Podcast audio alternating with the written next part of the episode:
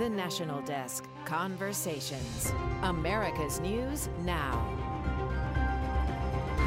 I'm Jan Jeffcoat, and welcome to episode 42 of the National Desk Conversations. Every weekday, we invite newsmakers onto our morning television broadcast to discuss topics everybody's talking about. On today's podcast, we revisit our conversation with Florida Congressman Michael Waltz. Death and devastation in Ukraine. This morning, Ukrainian forces were able to push back Russian troops in Kharkiv as President Zelensky ignored Russia's ultimatum deadline to surrender in Mariupol. Florida Congressman Michael Waltz joining us right now to discuss the very latest. Congressman Waltz, good morning. Welcome. Good to see you on this Monday. Uh, as we learn more about Mariupol on the brink of falling to Russians, what are you hearing on the on the hill there? What's the status of Mariupol at this point? Well, they just uh, withstood a surrender or die uh, ultimatum from Putin and from the Russian forces. Uh, and it appears bravely, heroically, uh, the Ukrainian resistance in Mariupol will fight to the death. It breaks my heart.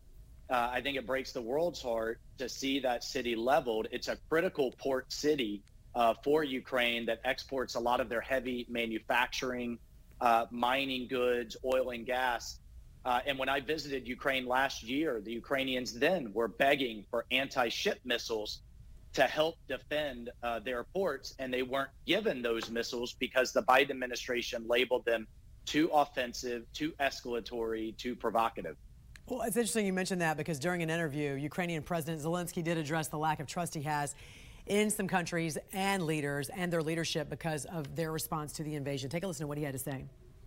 I don't believe the world after we we see what's going on in Ukraine.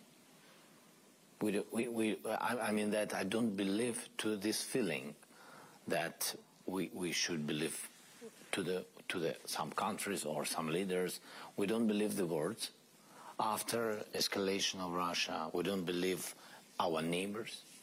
We don't believe all, all of this. Congressman Waltz, what's your response to this? I mean, we're seeing another country invade a sovereign nation. Is the yeah. U.S. and other are, are, are, we, are we doing enough to support Ukrainians? Well, we clearly did not do enough to stop and deter Putin. Uh, and I think we need to recognize that in the wake of this, particularly as it pertains to Taiwan, that our deterrent strategy failed.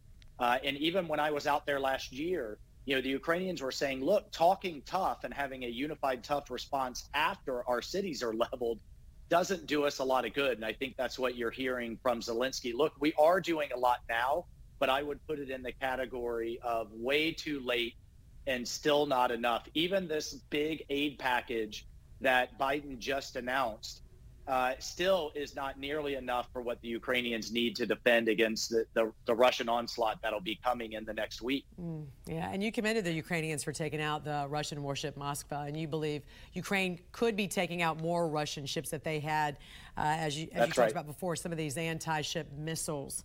What significance does this attack, though, have on Russia's plan as this war continues, do you think?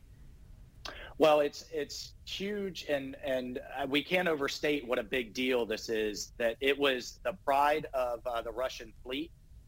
Uh, Putin himself has hosted foreign leaders on the Moskva. There's only three in the entire Russian Navy, uh, and importantly, militarily, you're starting to now see the Black Sea Fleet back away in terms of distance from the Ukrainian coast. Uh, uh, which is which is significant because those ships have been actually shelling Ukrainian cities from the sea. And one of uh, Russia's big objectives was the port of Odessa. It is the Ukrainian lifeline economically, uh, and that is going to be far more difficult for Russia to take Odessa now from the sea. And in addition to all the work that you're doing on Capitol Hill right now, you've also been putting your um, writing skills to the test. I understand you just released a children's book titled Dawn of the Brave that teaches children yes. about teamwork, selfless service, and defending your country. What inspired you to write this book? Well, we have to take our, our children's education back. Uh, and we're seeing in the wake of Virginia, now what's going on with Disney, uh, COVID exposed all the nonsense being taught in our schools. What are we going to fill that void with as conservatives? This is part of a series of books. You can only find them on bravebooks.com, not Amazon. and the kids get a book a month focused on a traditional value of faith, of family, the Constitution. In the case of my book, Service to Country, and $15 of every subscription is going to Samaritan's Purse. Uh, which is doing so much great work to help Ukrainian refugees. Congressman, there's a great debate happening around the country right now at this moment when it comes to the curriculum being taught in schools. We know Florida has become sort of ground zero for this debate uh, ahead of Ron yep. DeSantis, governor there, signing the parental rights and education bill. As a mm-hmm. father, what do you make of what students are being taught right now in schools? And you mentioned we need to take back education. Why That's did right. it take a pandemic of parents finally seeing what their kids were learning in schools for them to realize they should have done this a long time ago? Well, I, I think, frankly, a lot of parents were asleep uh, at, at, the switch uh, and had a level of, I, I, think, of trust that things like uh, gender dysphoria and and sexuality would not be taught in our kindergartners and first and second grade, and that's what that's what the Florida bill uh, aims to prevent.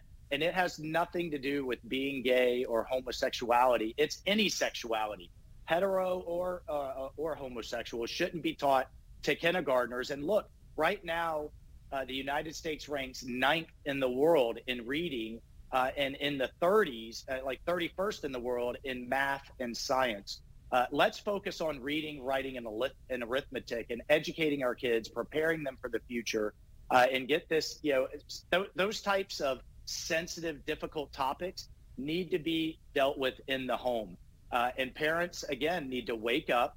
We're pushing back now. And why I wrote Dawn of the Brave and worked with bravebooks.com was to fill that void uh, with good, wholesome content. Congressman Michael Waltz, it's always a pleasure talking to you. Best of luck right, to you. Thanks you. for joining us. Thank you. That's episode 42 of the National Desk Conversations. Join me each weekday morning from 6 to 11 Eastern for the National Desk, America's News Now. Check your local listings or you can stream it on our website, thenationaldesk.com. Our podcast comes out twice a week with fresh newsmaker interviews. The conversation continues. Until next time, from the National Desk, I'm Jan Jeffcoat.